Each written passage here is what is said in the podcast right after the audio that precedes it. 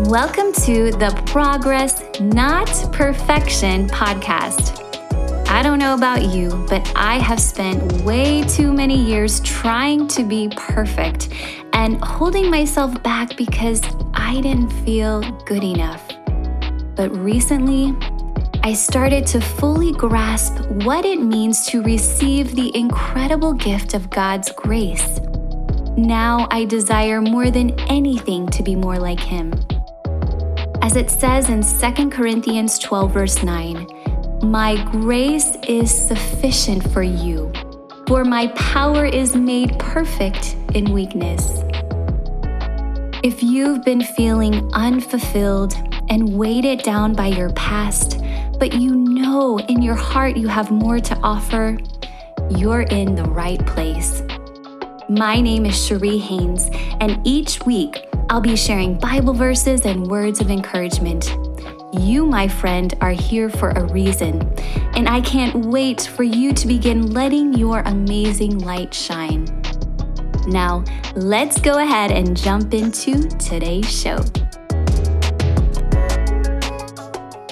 Hello, and welcome back to the Progress Not Perfection podcast. So, today I wanted to share with you uh, a portion out of another chapter from Max Lucado's book, Grace More Than We Deserve, Greater Than We Imagine. And this is chapter 10. It's entitled Heaven Guaranteed. And as I was reading this this morning, I just, it just kind of stirred up something inside of me. And these are things that I feel like I've been kind of questioning a little bit in the back of my mind. And so I thought maybe you have too.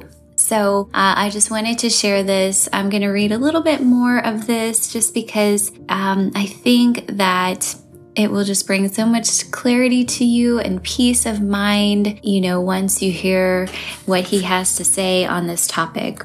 So he uh, starts off, you know, with a, an example of, you know, just kind of a story of when he was on standby, his plane had been delayed and he was needing to get somewhere. He was talking about, you know, his boarding pass and trying to get someone else's boarding pass so, um, so he could get on the flight that he needed to be on. But, um, but then he goes on to say, um, he's comparing this to, you know, if, if you have ever questioned, you know, am I really saved? Am I really going to heaven? And I feel like sometimes we have these doubts because we are so imperfect and we make mistakes. We try, we try so hard and we, you know, it seems like we are doing better and then you know, we take one step forward and two steps back. So we probably all kind of have this in the back of our minds like, am I really, you know, going to make it to heaven because I keep making these same mistakes over and over again? Um, and so I think you'll find some of the reassurance uh, after hearing this chapter. So Max Lucado says, how can you rest if you aren't assured passage on the final flight home? Many people don't. Many Christians don't. They live with a deep seated anxiety about eternity. They think they are saved, hope they are saved, but still they doubt, wondering, Am I really saved? This is not merely an academic question. Children who accept Christ ask it. Parents of prodigals ask it. So do friends of the wayward. It surfaces in the heart of the struggler. It seeps into the thoughts of the dying. When we forget our vow to God, does God forget us? Does God place us on a standby list? Our behavior gives us reason to wonder. We are strong one day, weak the next, devoted one hour, flagging the next, believing, then unbelieving. Our lives mirror the contours of a roller coaster, highs and lows. Conventional wisdom draws a line through the middle of these fluctuations. Perform above this line and enjoy God's acceptance, but dip below it and expect a pink slip from heaven. that one, you know, I kind of laugh. I mean, just because as I was reading that this morning, I feel like I've literally had that thought you know, I've made so many mistakes in my past. And even though I ask for forgiveness, I just wonder is, is that enough? Like, and I've, and I think that's the point. We are never, we can never be perfect. We can never do enough good works, you know, good things to ever win God, you know, win the right to go to heaven, but that is where grace comes in. That's why he died on the cross because we aren't perfect. We never will be. And not that we shouldn't continue to strive, but I think it gives us a peace knowing that we can be human, we can be ourselves. And as long as we're, we're trying every single day, um, I think that's, that's what God asks of us just to continue on, uh, he goes on to say on the next page this is not God's plan. He draws the line for sure, but he draws it beneath our ups and downs. Jesus' language couldn't be stronger and I give them eternal life, and they shall never lose it or perish throughout the ages. To all eternity they shall never by any means be destroyed, and no one is able to snatch them out of my hand. John 10, verse 28. Jesus promised a new life that could not be forfeited or terminated. Whoever hears my word and believes him who sent me has eternal life and will not be condemned. He has crossed over from death to life. John 5:24. Bridges are burned and the transfer is accomplished. Ebbs and flows continue, but they never disqualify. Ups and downs may mark our days, but they will never ban us from his kingdom. Jesus' bottom lines our lives with grace. Even more, God stakes his claim on us. By his Spirit, he has stamped us with his eternal pledge, a sure beginning of what he is destined to complete. 2 Corinthians 1, verse 22. When there is no assurance of salvation, there is no peace. No peace means no joy. No joy results in fear based lives. Is this the life God creates? No. Grace creates a confident soul who declares, I know whom I have believed and am convinced that he is able to guard what I have entrusted to him for that day. 2 Timothy 1 verse 12. Of all we don't know in life, we know this. We hold a boarding pass.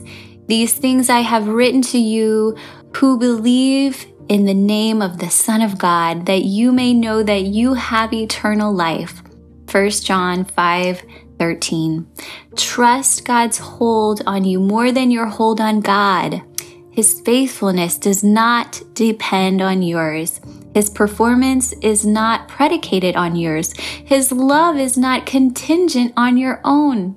Your candle may flicker, but it will not expire. Do you find such a promise hard to believe? I know I do. and he says the disciples did. He says, all of you will stumble, Jesus told them. Fall away, turn away, run away. Their promises would melt like wax on a summer sidewalk. Jesus' promises, however, would stay firm. But after I have been raised, I will go before you to Galilee. Verse 32. Translation your fall will be great, but my grace will be greater. Stumble, I will catch you. Scatter, I will gather you. Turn from me, I will turn toward you. You'll find me waiting for you in Galilee. And then at the bottom of the page, he says, Jesus prays for you as well. Holy Father, Keep them and care for them, all those you have given me, so that they will be united just as we are. I am praying not only for these disciples, but also for all who will ever believe in me because of their testimony. John 17, verse 11 and 20, New Living Translation. And then he goes on to say, Our faith will wane our resolve will waver, but we will not fall away. We are kept by Jesus and shielded by God's power. And that is no small power. It is the power of a living and ever persistent Savior. But Might not some take advantage of this assurance, knowing that God will catch them if they fall? Might they fall on purpose? Yes, they might for a time. But as grace goes deep, as God's love and kindness sink in, they will change.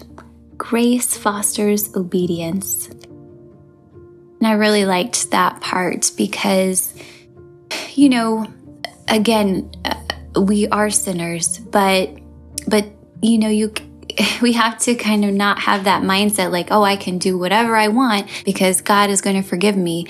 We have to want in our heart more than anything to be like him. And yes, we will fall. And yes, we will need to be picked back up, but, but we can't use this precious gift as a crutch.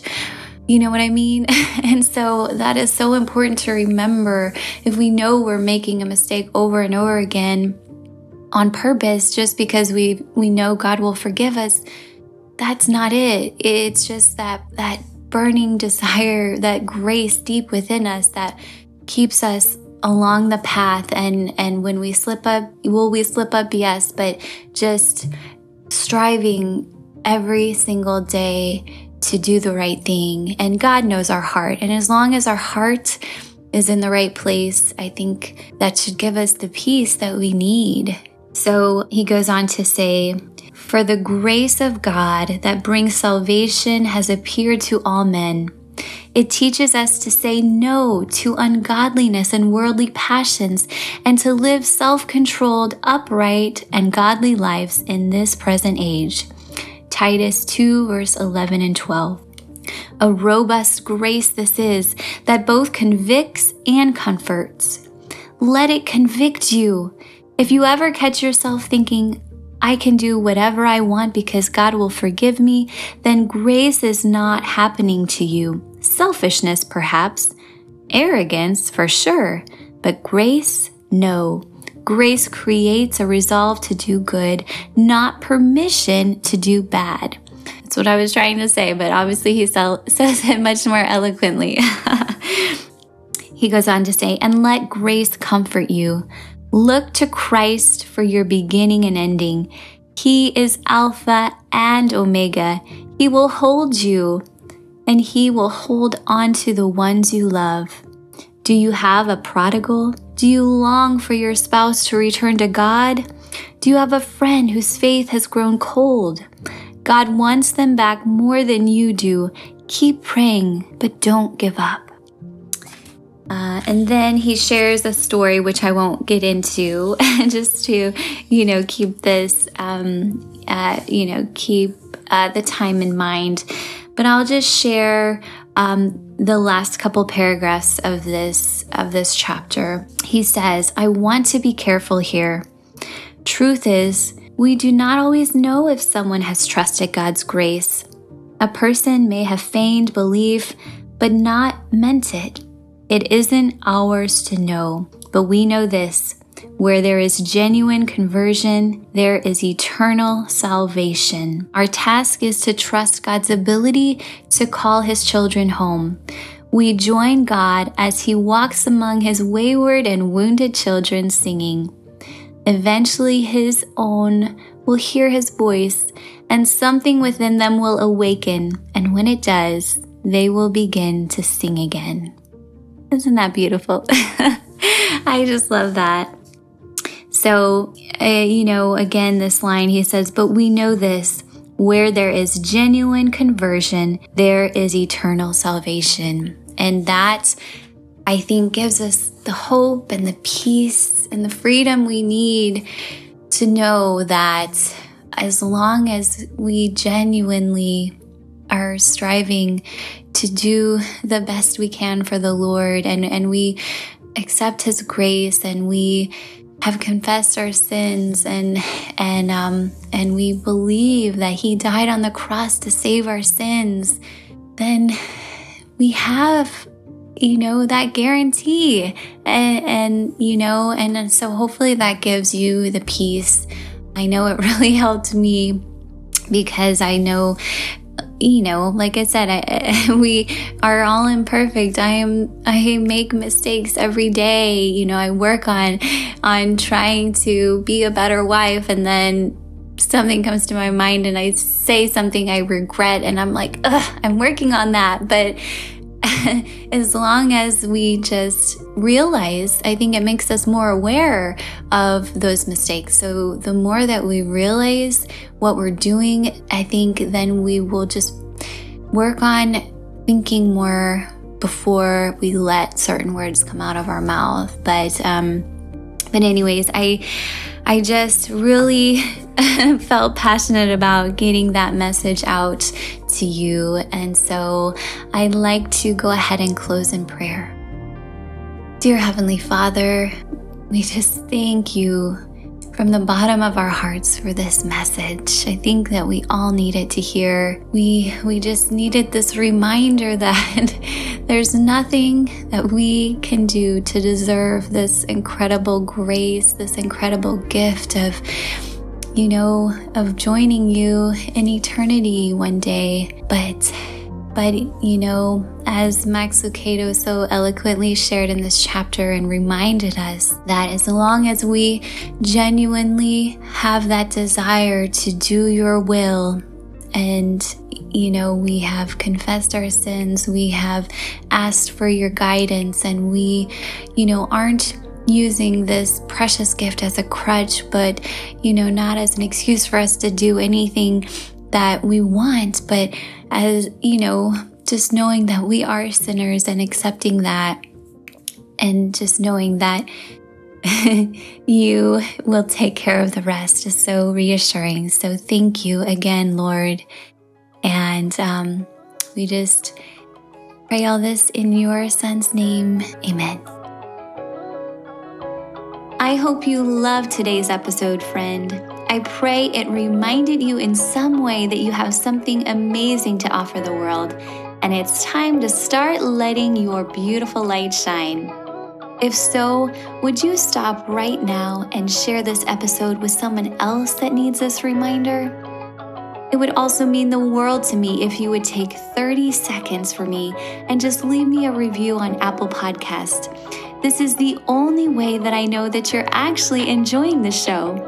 Plus, it warms my heart when I get to hear from you. I pray God's blessings on you the rest of the week, and I can't wait to talk to you again soon. God bless.